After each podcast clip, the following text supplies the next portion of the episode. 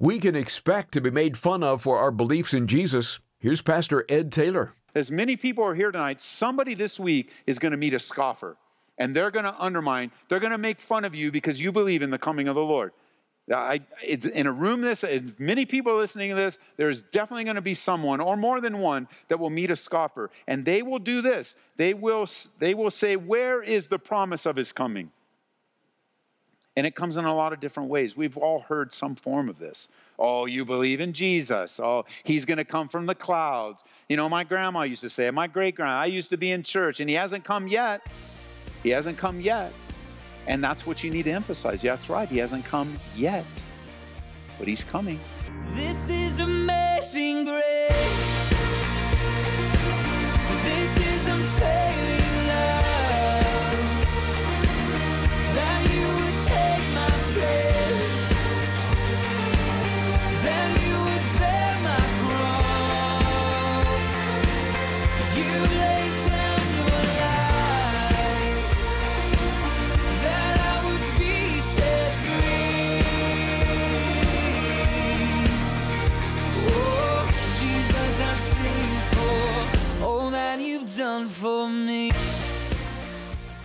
Whether it's at work, in the classroom, or through the TV, we encounter scoffers almost on a daily basis. And as believers, there are a few things to remember when you do. We'll talk about that today on Abounding Grace. We're in 2 Peter chapter 3 with Pastor Ed Taylor. We're highlighting God's answers concerning scoffers. Would you turn over to 2 Timothy chapter 4? 2 Timothy chapter 4. Paul's writing again to a pastor about leading the church to young Timothy. And notice what he says pretty powerful words. He says in verse 3, chapter 4, he says, For the time will come when they will not endure sound doctrine, but according to their own desires, because they have itching ears, they will heap up for themselves teachers.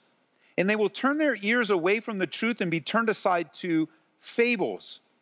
But you be watchful in all things, endure afflictions, do the work of the evangelist, and fulfill your ministry. Now, it's easy to take a verse like this and apply it immediately to unbelievers and to think, Paul's telling Timothy, you got to understand, buddy, there's going to be a lot of people that are going to raise up teachers for themselves uh, and they're going to turn their side to fables and such. But a careful reading of this, this is not an application to unbelievers. He is writing about the church, he is writing about you. It's a warning for, Pete, for young Timothy to understand. It's a warning for you tonight that there's a time that will come where in sound doctrine will not be endured. And when sound doctrine, that steady, constant teaching of the Bible, just like Paul would say in, in the book of Acts, we'll get there in our study where he said, I'm not shunned to give you the whole counsel of God, the whole Bible. The whole Bible is what we teach here, teaching sound doctrine. Sound teaching is what you could say there. Time will come when they, if you like to write in your Bible, circle that word they and just write next to it, church. If you want to really be bold and have a warning in your Bible, put me. There will come a time when maybe I will not endure sound doctrine. And then what will be replaced? Sound doctrine? I don't want to exegete this text, but you got to see it. What replaces sound doctrine? Their own desires and itching ears. They want to hear something. They, they have to hear something. And when you have itching ears, this is what you want to hear someone that agrees with you. You already have your mind made up, you already have your desires. So you're going to hunt around for someone that agrees with you. And they will turn their ears away from the truth, away from the truth, and aside to fables, fairy tales. You could also write next to that word theories. You could write next to that word in the day in which we live conspiracy theories. They'll be more important to people than the Word of God. It'll be more emphasized than the Word of God. It'll be consume people. And then they'll only listen to people that agree with their theories. And you want to come back to the Word of God in times of great difficulty. You want to come back to the Word of God and be careful. Come back to Peter now with this in mind. Notice what Peter says. I want to remind you of the words that were spoken before by the holy prophets. This is the Old Testament. He says, I want to get you back to the Word. He says, in times of difficulty and all these voices, you've got to get back to the Word. and of the commandment of the apostles. So he's, there's already some of the New Testament written by this time. So you've got all of the Old Testament and the New Testament that's been written and codified in the canon already. It wasn't church councils that put the Bible together, the Holy Spirit put the Bible together. Part of the New Testament's already together by the time Peter's writing. It's already been accepted by the early church. So he says, you got to get back to the Word. Stay close to the Word. Make sure the Word of God is in you and around you. And not only this, in verse 2, I want you to notice that the Old Testament and the New Testament from the Holy Spirit here in Peter is put on equal ground. Equal ground. Because you know how sometimes people will come to you and go, oh, you know, the New Testament is more important than the Old Testament. No, the Bible says all scripture is inspired of God and profitable. All of it. It's the whole one unit. It's one book made up of 66 separate books. So he says, notice in verse 3, knowing this first, okay, knowing this first, that scoffers will come in the last days, walking according to their own lusts. Next to scoffers, you could also write mockers or laughers, but you could say making fun of, those that would make fun of you, they scoff. You know, we don't use that word much anymore, but you, you would know a scoffer as someone that likes to make fun of you because of your faith likes to make fun of you because of what you believe. And precisely that you believe not only in Jesus, but you believe he's going to return. And so they make fun of you, they want to minimize you, they want to make you feel dumb. I don't know how many of you have ever felt dumb, but I have felt dumb, or at least somebody attempted to make me feel dumb for my beliefs. You know, they'll come and they're just like lay some heavy trip on you, some heavy burden, and you're like, man, I'm not as smart as them, and I kind of feel dumb. I wish I was smart like them. My simple faith in Jesus wasn't enough. And it stumbles you. And that's very normal. In the last days, you're going to see a lot of that. You're going to see that that's going to be the primary message of the world in which you live. I mean, in the on television today, on on cable, on Netflix, on, on the news, in, on websites, not so much the newspaper anymore, but on websites, on Drudgery. It's just like making fun, making fun, making fun, making fun constantly. You probably hear it and read it so much you don't even notice it anymore. But it has a way of wearing you down. Has a way of wearing you down. And in the wrong day, at the wrong moment, you become very susceptible to believing a lie. So, what does Peter say? Before technology. I mean, it's even worse for us now than it was for them then. But even before technology, he goes, You just got to understand there's going to be people in the last days make fun of you, scoff at the things of God, and they're walking according to their own lusts, their own self centeredness. Remember, lust is a general word, it often is referred to sexual lust, but lust is simply a word that describes self centeredness, where you are willing to satisfy yourself at any cost. It is often, it is often used to describe the kind of feeling or the kind of attitude that you might take to someone of the opposite sex and you lust after them and you want them and you desire them in a sexual way just to satisfy yourself and you lust that. But a lot of people lust. They lust after money, they, they lust after power, they lust after position. Lust is a general word, and it's a strong desire to satisfy yourself at any cost. So he says that's how they're living. They want to take advantage of you, they want to undermine your faith. According to 2 Corinthians 3, they have hard hearts, attacking the word of God, attacking simple faith. Notice, he says in verse 4, this is what they'll say Where is the promise of his coming? For the fathers fell asleep, all things continue as they were from the beginning of creation scoffers and mockers. They will mock they will they, are imposter imposters false prophets and they'll come as we'll see in jude they'll come they're sensual they cause divisions they don't have the spirit and they'll say there is no god. You know what the bible says in psalm 53 1 it says the fool has said in his heart there is no god. So they're foolish. Don't give them any attention. Don't give your ear to them. Don't give your ear to fools. Don't even entertain it. Cut it off this is really, this section here in verse 4 is the very essence of the humanistic theory of evolution. It's right here. There, that there's no change. That this phrase that, that they continue from the beginning of creation is the very seed of evolution and humanistic no God. There's no God. If there's no God, then we have to replace him with some theory. And so, man, Darwin, Darwin comes, he becomes very popular, undermining the, the sense that there is a God. And you go, well, then where did man come from? Well, you know, there's all kinds of different theories, right? He oozed up from some slime and then formed an eyeball. That eyeball grew into a monkey, and monkey grew into a person. And ultimately, whatever theory, Big Bang, Little Bang, whatever theory is popular now, millions of years, billions of years, it's all changing because it's all just a theory. The essence of it is there is no God. And let me tell you, if there is no God in your life, or you are the God of your own life, little g, then there's no accountability. And you know what people do without accountability? Really bad things. They serve their own lusts. When you have no accountability, then you can define morality. And it's always a moving target. For many, many years, for many years, I would encourage my pastor friends when it came to those borderline behaviors to not refer to the law the law of the land, you know, the legal system as a way to say, don't do that behavior. For example, when it came to smoking marijuana or taking CBD or any of that, people would ask, well, Pastor, should I do that? Should I do that? And I say, no, it's not wise to do that. And I would give them a biblical answer. I would say the Bible tells us that we're to be uh, controlled by the Holy Spirit, not by another substance. The Bible tells us that we're to be sober minded and we're, we're to be in a place where we can, re, we can commune with God with a clear head. And so I would strongly encourage, I wouldn't say, oh no, don't drink, don't smoke pot because it's against the law. And the reason why you don't want to use the legal system is simply this the laws change. The laws change. Look where we are today. Look where we are and what's being suggested today. Eh, you, you think of, uh, of abortion, the topic of abortion.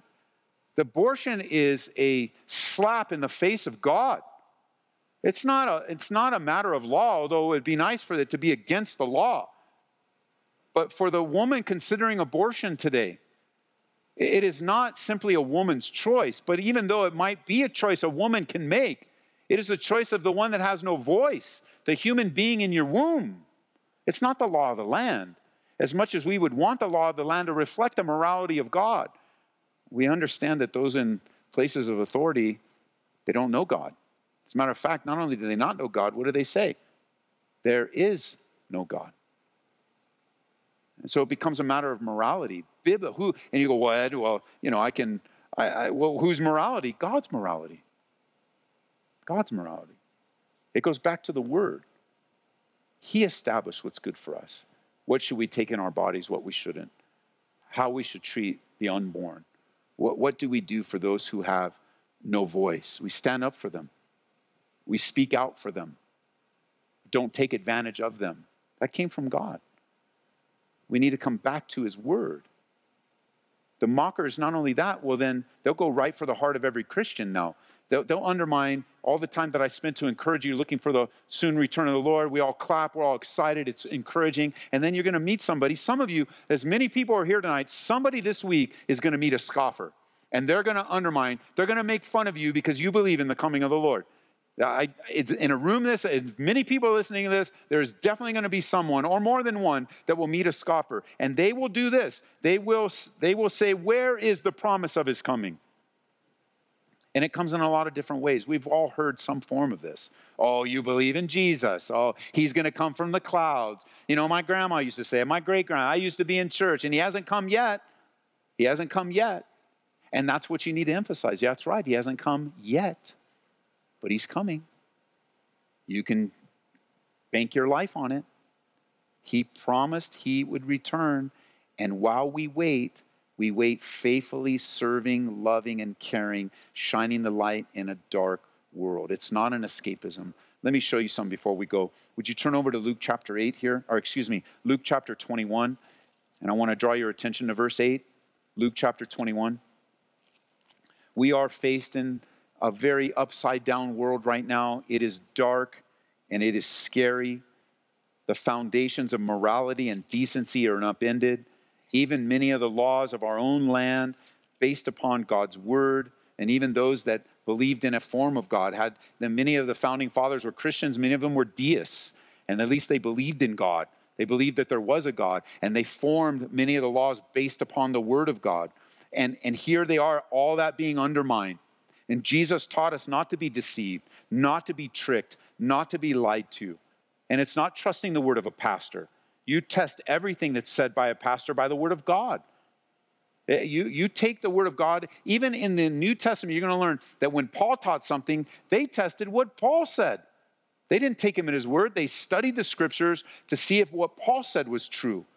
And notice here in verse 8 of chapter 21, Jesus says, Take heed that you're not deceived. Take heed that you're not deceived, because many are going to come in my name saying, I'm He. The time is drawn near. Don't go after them. When you hear of wars and commotions, don't be terrified. For these things must come to pass first, but the end's not there immediately. Nation will rise against nation, kingdom against kingdom. Great earthquakes in various places, famines, pestilences. There'll be fearful sights, great signs from heaven. But before all these things, they'll lay their hands on you and persecute you and deliver you up to synagogues and prisons. You'll be brought before kings and rulers for my namesake. It'll turn out for you as an occasion for testimony. It'll turn out for you. You'll be thrown in prison for your faith. That's an opportunity for testimony. You're going to be persecuted. You're going to lose things for your faith. It's an opportunity for testimony. So settle in your hearts, he says, to meditate beforehand, not to meditate beforehand what you're going to answer. Another word, don't worry. Don't worry. I'll give you a mouth. Verse 15 wisdom, for which all your adversaries will not be able to contradict or resist. Listen to this, verse 16 you'll be betrayed by parents and brothers, relatives and friends, and they'll send some of you to your death. You'll be hated by all for my name's sake, but not a hair of your head shall be lost. And in your patience, possess your souls in your patience. It's really good, church, as we head out today. And we head out. Some of you are going to go to work. Most of us are going to go to sleep a little bit later tonight.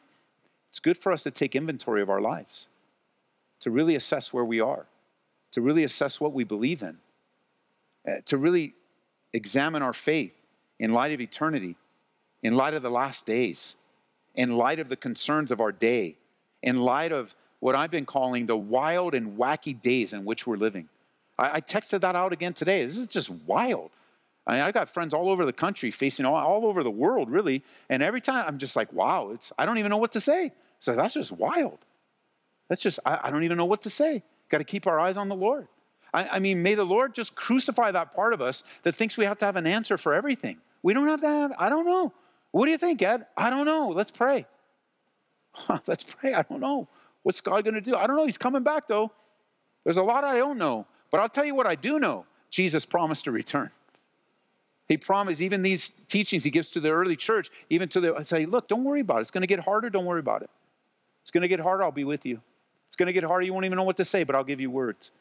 Not even, eh, eh, not even a hair of your head is going to be lost. it's like, even for us that don't have many, we like that. Not a hair, not, not going to be not going to be lost. But that's not what he means. He means, look, you're going to be taken care of because don't fear man that can kill the body. You have a fear of God. Don't worry about what man can do to you. They have no power or control over you. Don't worry about it. Trust him. I need to make my calling and election sure. I need to affirm my commitment to follow Jesus no matter what. The things of this world are hints of his soon return, church. It has to be a reality in our lives. It must be. The world is a place where no one will be able to save it from the clutches of the evil decisions of man. That's what the Bible says. The world is a place we will not be able to, to take away the clutches of evil in this world. We'll shine the light and dispel the darkness. But remember, prior to the flood, where every intent of the thoughts of man's heart, the Bible says, was evil continually, Genesis chapter 6? and all that we're facing personally right now, disrupting our lives, taking away our comforts, undoing our routines, challenging us with things that are unfair, unjust, and hard. I don't want you to forget that what you're experiencing, your next door neighbor is experiencing. And what you're experiencing, your boss is experiencing, and your coworker that's what global means. The world is under the sway of the wicked one. the world. It's not unique to just the church. The world is experiencing the sway of the wicked one. But what makes it different for you is you live with eternal hope. And so it makes sense that the events of this world would want to snuff out your hope and not even talk about hope anymore, not even talk about goodness anymore, not even talk about the love of Christ anymore, not even talk about the triumph of hope and love that comes from the return of Christ. That when a man or a woman is born again, immediate love invades that life and invades that home.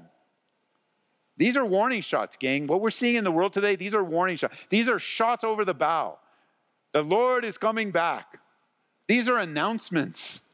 Jesus said, Look up, for your redemption draws near. These are open doors for the gospel like never before. We get to share the love of Christ and give an answer for the hope that lies within us. Like in Peter's day, it happens to be in the bed of suffering.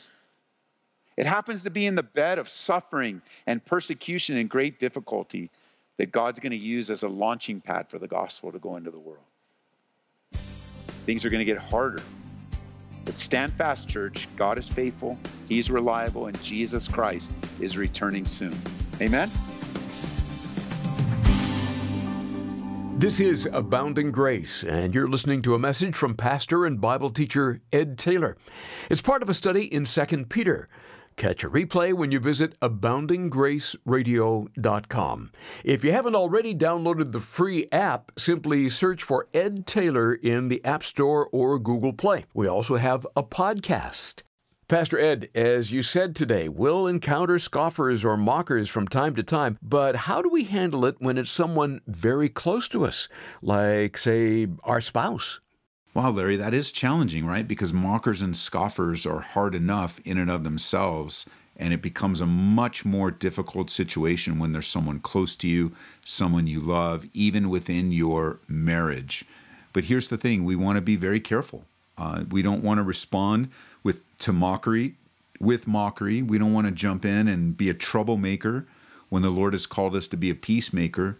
And when it comes to our spouse, we don't, even their difficulty, mockers, making fun of, we don't want that to usurp what we've been called to do. As a husband, I've been called to love my wife as Christ loved the church.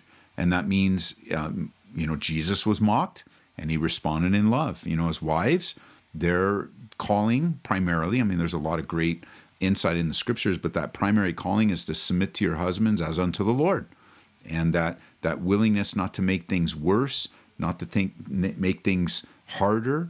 But I like these two words because they, they rhyme and it helps you remember them. But I always want to be careful. I want to respond carefully and prayerfully. Because if I jump in and I take the bait or I'm personally offended by mockery or scoffers and people making fun of Jesus, making fun of me, and it was it would be somebody close. I can make things worse as a spiritual man if I choose to respond with the flesh and, and the hum, my human part of me and just not walking in the spirit. I, I want to be careful and I want to be prayerful. And I'm grateful that I am not married to a mocker or a scoffer, but I know many of you are in unequally yoked situations uh, that, you know, like Marie and I, we got married as unbelievers. And it could have very well been either one of us getting saved and living in this situation like you're living. So let me just pray for you. Father, I know it's a very hard situation when our spouse is a scoffer or a mocker. So I pray for those that are dealing with this right now, that enduring this, you know, maybe listening at work or listening on the road and they're heading home and they know home is going to be very challenging and very difficult. So bless them and encourage them and give them the wisdom in responding to the difficult situation that awaits them. In Jesus' name, amen. Hey, thanks again for those insights. Here in the month of February, we've picked out an excellent book written by Catherine McDougall titled Ebenezer Stones. You'll see how just an ordinary stone can remind you of our extraordinary God.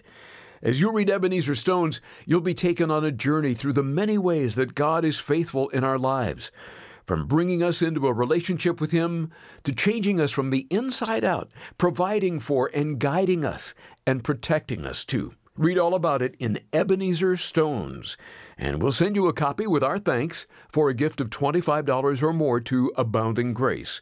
Request your book today by calling us toll free 877 30 GRACE. Don't miss our next study in 2 Peter. It's going to be a good one. And may God richly bless you with His abounding grace. This is amazing grace.